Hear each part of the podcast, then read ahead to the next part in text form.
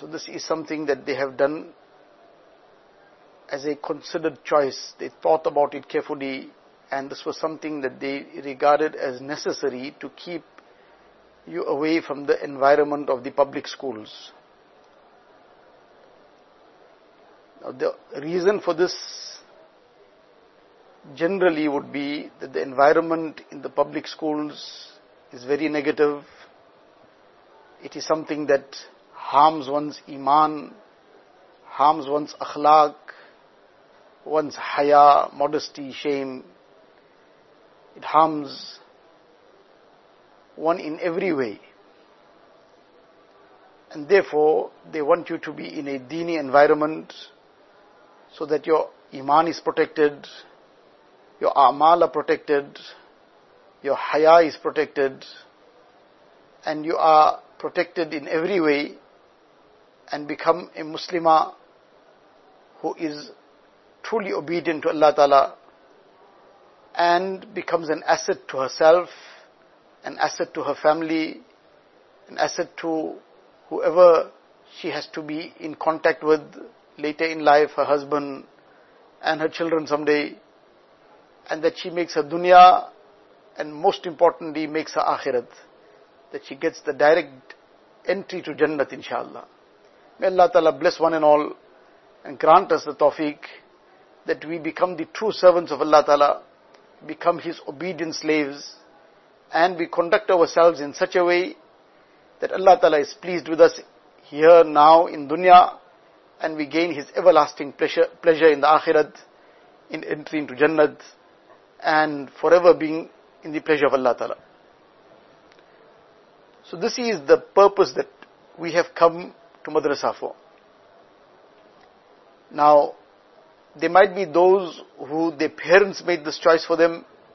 Some made the choice on their own maybe. But whether we were sent, whether we came, we are now already here. We are in the madrasa, we have been enrolled. We are now regarded as students of this institution. So whatever our personal motive might have been, if it was something apart from what was mentioned, that this is the motive of the madrasa itself. This is the motive, this is the purpose, this is the object of those who establish the madrasa, those who are currently involved in the madrasa, whether it is those who are involved on an administration level, or those who are as the trustees of the madrasa, or teaching in the madrasa. Everybody's objective is this, so you as a student should also have, and if it's not, make this your objective as well. That this is what we have come for. We have come to primarily become the true and obedient servants of Allah Ta'ala. And this is going to guarantee us the good of dunya and the best of akhirat as well. Now, there are many things which impact on how we will succeed in this objective, whether we will gain what we have come for, or whether we will go empty handed in terms of the objective, or whether we will just take a little bit and go, that all, there are several things that determine that, that impact on that. There are several things that have a very direct effect on that outcome. So we need to now be considering very carefully that where are we heading to? Are we going to be achieving our objective or are we going to be leaving empty handed? Among the many things that impact on that, one of the very crucial things is the aspect of the company even in the madrasa. Outside the madrasa, obviously, and even in the madrasa. The kind of company that we keep, that is going to determine what we achieve. This is something that cannot be overemphasized. We have spoken on this topic many times, and this is a revision of those lessons that we have discussed previously. It's a revision that will continue, inshallah, and something that we need to keep reminding ourselves about also. the company that we will keep will make us or break us. Let us put this on our, inscribe it on our hearts. That Nabi Sallallahu Alaihi Wasallam has said, Al-mar'u ala dini What it was? It was a drug. He got it for free. So now he got it for free. So he said, let's try it. So he tried it.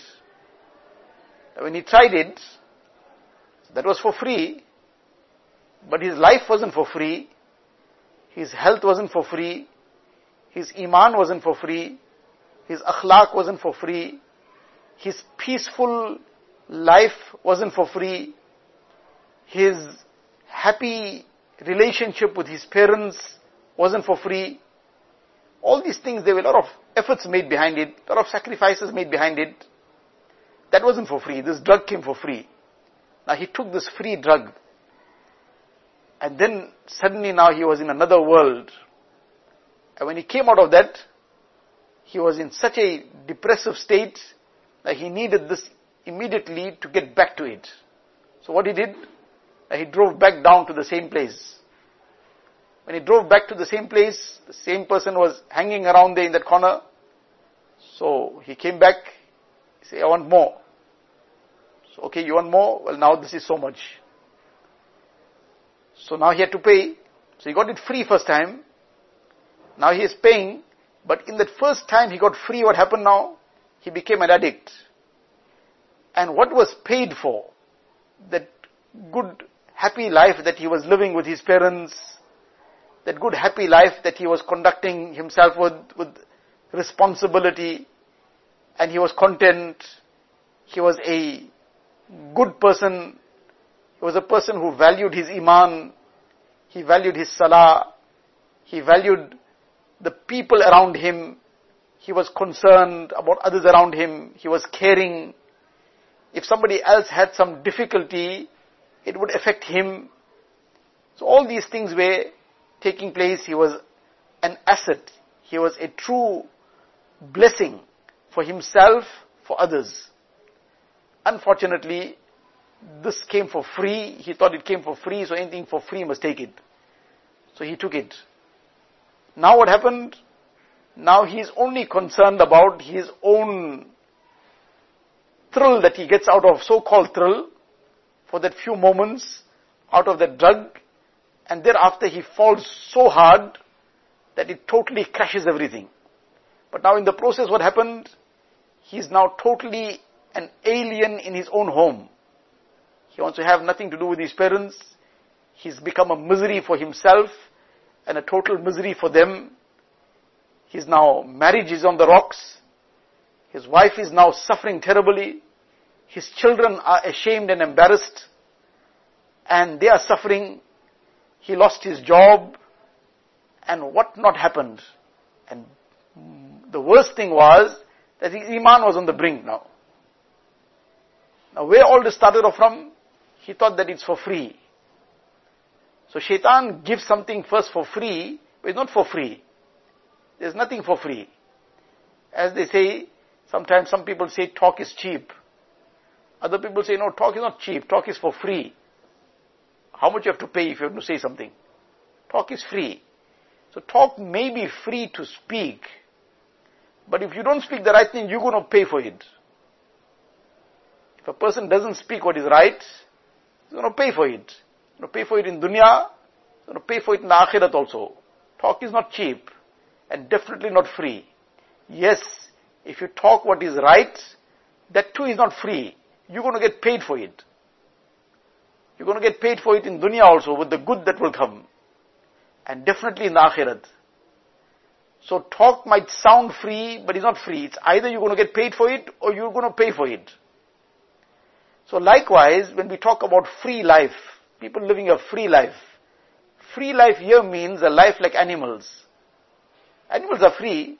What restrictions are there on an animal? An animal wants to do something, anybody can stop it, or anybody can say that you are not allowed to do this. Anybody can go and read out some rules to the animal. That these are things that are impermissible. This is haram. Animal doesn't have any haram and halal. Animal lives a free life. And that is why Allah Ta'ala speaks about those who live like animals, in whom illa kal an'am balhum adal. That those who don't keep to the restrictions, to the limits that Allah Ta'ala has placed, and they just want to live a so-called free life. They want to be their own boss. Nobody must tell them what to do. Nobody must tell them how to dress. Nobody must tell them where to go. Nobody must tell them about haya. Nobody must tell them, look, all these fairs and all these places where all this intermingling is taking place, and all this music is being heard, and all this other haram that is taking place there. This is a terrible place to be. Don't ever go near it. They don't want to be, nobody, they don't want to have that kind of limits. Why must I be told where to go, or where not to go, or how to dress, or how not to dress, or what to eat, what not to eat? Why must I be told all these things? Everybody else is dressing in jeans and tops. Why must I be stopped? I must be a free person. So, where does this freedom lead to? It leads to animalism. It leads to becoming like an animal. The animal is free. It roams around anywhere. It goes anywhere. The animals in the jungle. There's no restriction on them. So, we are not animals. Allah Ta'ala has made us insan. And then on top of that, we have been made Musalman, we have been made Muslims. So a Muslim, a Muslim is very concerned that Allah Ta'ala must not become displeased.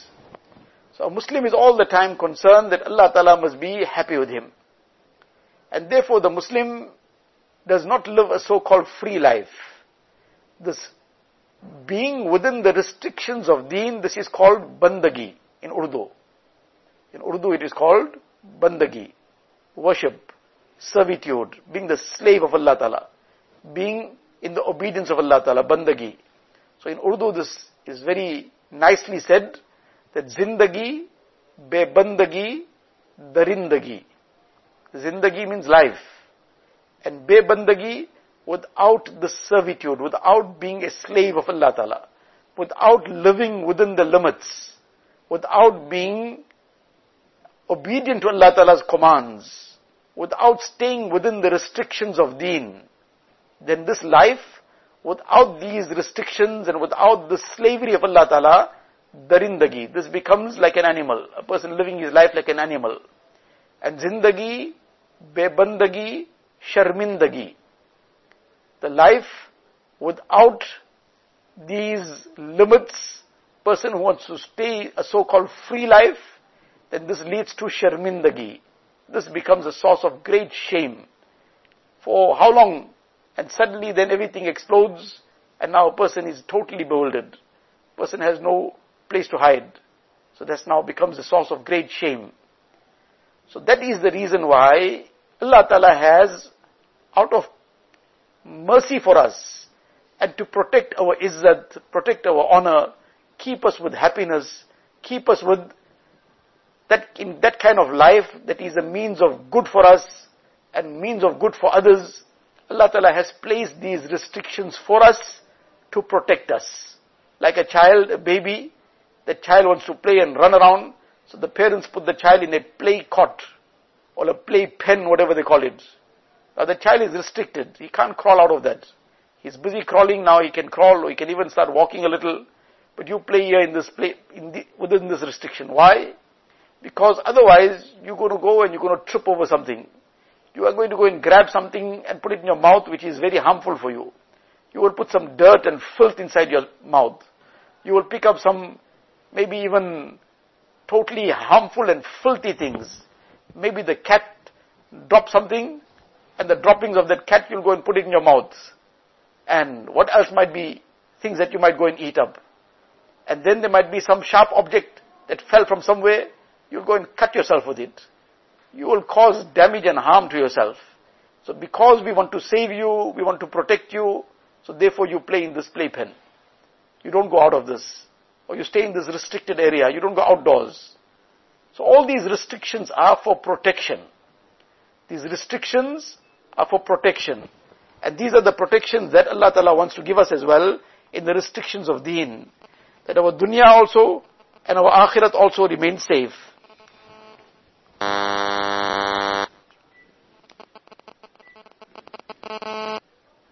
So what we were saying is that life without these restrictions, life without these limits, this becomes a source of great embarrassment, great shame. So Allah Ta'ala has also placed these limits upon us for our protection. These limits are, these restrictions are for protection. These restrictions are for our protection. It is not for destruction. It is not to keep somebody away from fun. But now, person wants to live a so-called free life, and this free life, I must go where I want, do what, I want.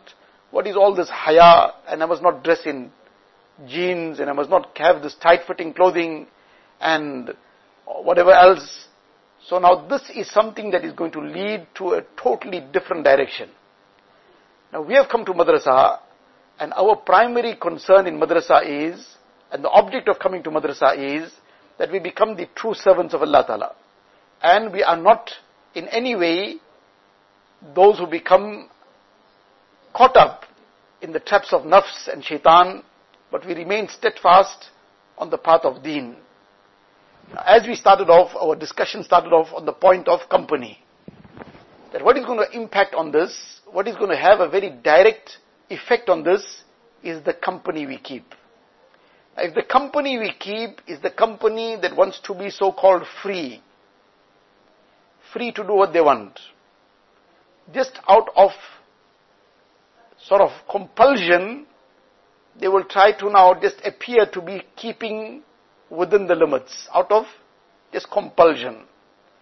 But behind the scenes, secretly, they want to do what they want to do. If it means chatting to somebody, haram chatting, then they must carry on. If they want to have a secret phone somewhere, then that's up to them. Why must somebody else bother about it? Now, this is the kind of company some people choose. When a person chooses that kind of company, somebody is talking about the haram they're doing. I did this, and I went there, and I spoke to so and so, and I'm speaking to so and so, and chatting with so and so. Now, there will be people who will, number one, do the haram, and then on top of that, they will expose the haram that they're doing to others. So shaitan makes the person feel now that don't worry, you talk about it, others will regard you as, you know, you are really somebody, man. What guts you got? You can have a hidden phone and you can talk to somebody and chat with someone. You're really smart. You are smarter than the smartphone. So shaitan will now whisper all these things. But who is smarter? You are smarter or shaitan? Shaitan is the smarter fellow in this whole thing because he is achieving his objective and you are falling in the trap. So who is smarter, the fisherman or the fish? The fish thought is very smart. What a beautiful piece of bait here. This thing is something looks so delicious and so excellent this looks. So the fish thought it was very smart. I got something just tangled here for me. But the smarter person was the fisherman. But here in this case, Shaitan, the fisherman, he is already doomed to destruction. So the fish that he's going to catch, they're also going to follow that same destruction. Allah Ta'ala protect us and save us. Now this is the crucial thing, the company. We need to be very careful about the company we keep. In madrasa also. Because everybody doesn't have the same mindset. Not that we should ever look down upon anybody. Don't ever regard ourselves as better than anyone. These are two totally separate things. We can never ever think of ourselves as better because we don't know what is the end result. Somebody is running a race and now some person is at the front of the whole uh, track. Everybody else is behind. Now the person who is right at the front is running the marathon, not that the marathon is any achievement, it's just futile, baseless. What does it serve? Just besides some one medal to boast about, what else? So in any case, we're just using the example.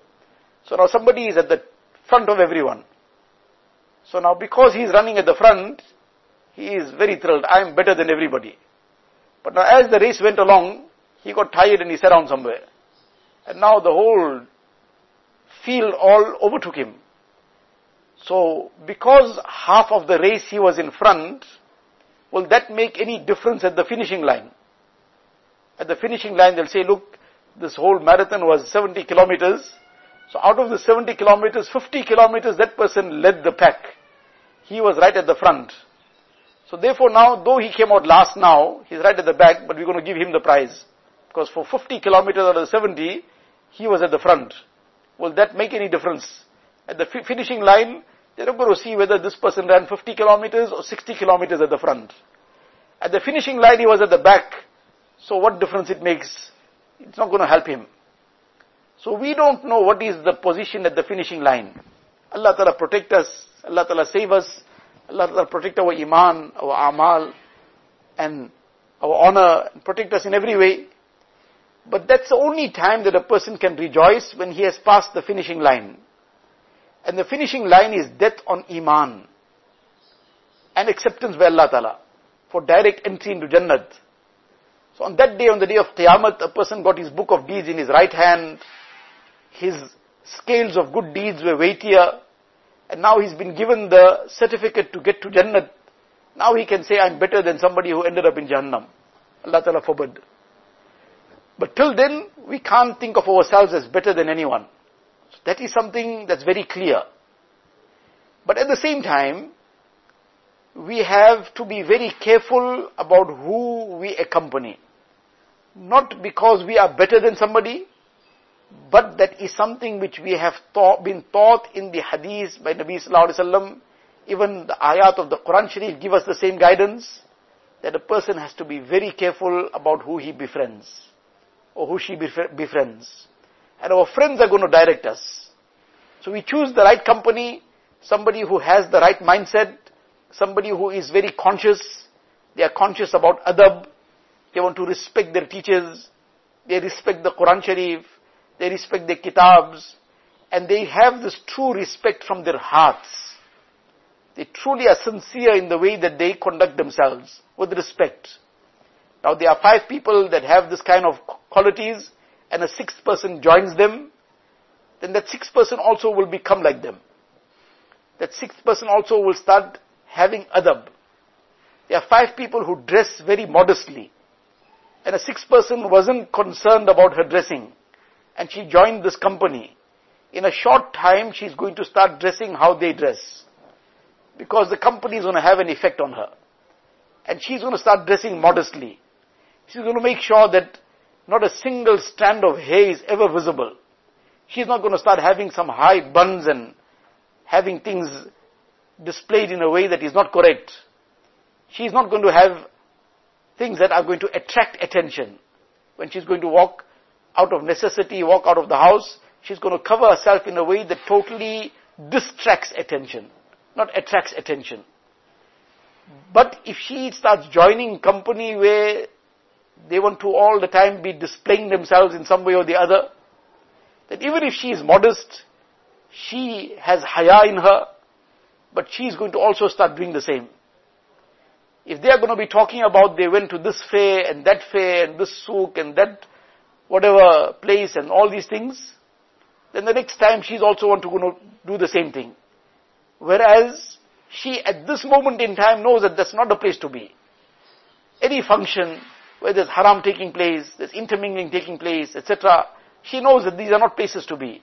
But now every other day she's hearing this person went here, that person went there, that person attended this kind of function, that person went to this kind of fair. So she's going to start doing the same she'll get caught up in that same trap of behayai, immodesty, shamelessness. Where all this will come from? It'll come from the company. The company has a direct effect. There are air conditioners in the madrasa. So, what does that air conditioner do? Air conditioner cools the place. So what is that? That is the company of that coolness. Now a person walks into that room, that environment is cool because of being in the company of that air conditioner. So he also feels cool. But if it is switched off, it's a hot place, so he goes into that hot environment, he starts feeling hot. So the company is the environment, and the person, the kind of company he keeps or she keeps, that's going to affect the manner in which the company starts speaking. Somebody speaks good things, she's going to start speaking good things also. Somebody speaks filthy things, vulgar things, it's going to affect her. She'll listen quietly, she won't say anything one day, two days, five days, then she'll start saying some things, few things, and then the few will become more few, and then it'll become much, and next her language will be like that also. People are, she's sitting in company, that everybody starts speaking like with a twang. Some people feel that it'll make them a little bit more smarter. They speak with a twang. So they don't want to sound like, you know, they are backward. Maybe if they imitate a twang of somebody who's foreign from Europe or something, then it will make them look like they're somebody better. So now there's a group of people talk with a twang.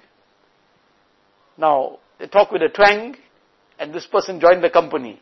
So in a short while, she'll also be squeaking and talking with a twang and looking and sounding funny. So she'll be thinking she's sounding very nice, but she'll be sounding very funny. And others will be laughing about it quietly, but now what do they do now? This person wants to sound different. Where does all this comes from? The company. Everybody is wearing something, walking around in high heels now. So now she wants to be high and mighty too. So now whether that causes harm to her or not doesn't matter. She must be high and mighty. So she'll want to wear that too. Because everybody is doing it. So what everybody does, I got to do. So whether it harms me or not, that doesn't matter. Everybody is wearing some kind of clothes which are totally shameless. I got to do it. Now, this is the effect of the environment the effect of the company. And as much as we will say otherwise, if nobody does it, we won't do it. If everybody starts wearing something which is flat, then nobody will wear high heels. Nobody will dare do it. They'll say, no, this is a stupid thing to do now. How can I go to, everybody is wearing flat shoes and i'm must go wear high heels and say something wrong with you. But now everybody is doing it, so now I got to do it. So these are just things that carry us away just make us feel like we are somebody, but whereas this, in reality, we are nobody with this. What makes us somebody is what is inside us. The true qualities in a person. The qualities of goodness, the qualities of ikram, the qualities of compassion, of kindness, of generosity, the, compa- the forgiveness, of being ready to help others, of being somebody who is very respect, respectful in everything, has haya and modesty and shame. These are things that add value to the person. And such a person is appreciated. Such a person is liked by others. Such a person gets the blessings of Allah Ta'ala also. So this is what we have come to madrasa for. And what is going to be very crucial in our time in madrasa is the company we keep. We need to choose the right company. If somebody is talking about other things, somebody has the habit of talking about what they saw on television and somebody is seeing some movie, something, Allah forbid, all these things are things we should throw out of our lives completely. Somebody is talking about where they went and what they did, which are wrong things. These kind of conversations they are happy about, or they're talking about some wrong relationships they are in, then we need to mm, immediately separate ourselves from such kind of company and keep company which takes us towards righteousness. In this way, we will find our stay in madrasa also will become very productive. We will enjoy what we are doing. We will benefit greatly. And we will make, the, the greatest benefit will be to ourselves in later life. Where inshallah we'll see the benefit of these lessons that we have learned. And for the good that we did in, while in our study time, may Allah wa ta'ala guide one and all to His pleasure. May Allah ta'ala make us His true and obedient servants and save us from conducting ourselves in a way that harms us in dunya and harms our akhirat as well. وآخر دعوانا عن الحمد لله رب العالمين اللهم لك الحمد كله ولك الشكر كله اللهم لا نحصي ثناء عليك أنت كما أثنيت على نفسك جزا الله عنا نبينا محمدا صلى الله عليه وسلم بما هو أهله ربنا ظلمنا أنفسنا وإن لم تغفر لنا وترحمنا لنكونن من الخاسرين رب اغفر وارحم واعف وتكرم وتجاوز عما تعلم إنك أنت الأعز الأكرم. ربنا توفنا مسلمين وألحقنا بالشهداء والصالحين. غير خزايا ولا ندامى ولا مفتونين. اللهم ثبتنا على الإيمان وأمتنا على الإيمان. واحشرنا يوم القيامة مع الإيمان. اللهم إنا نسألك من خير ما سألك منه نبيك وحبيبك سيدنا محمد صلى الله عليه وسلم ونعوذ بك من شر ما استعاذك منه نبيك وحبيبك سيدنا محمد صلى الله عليه وسلم. أنت المستعان وعليك البلاغ ولا حول ولا قوة إلا بالله العلي العظيم.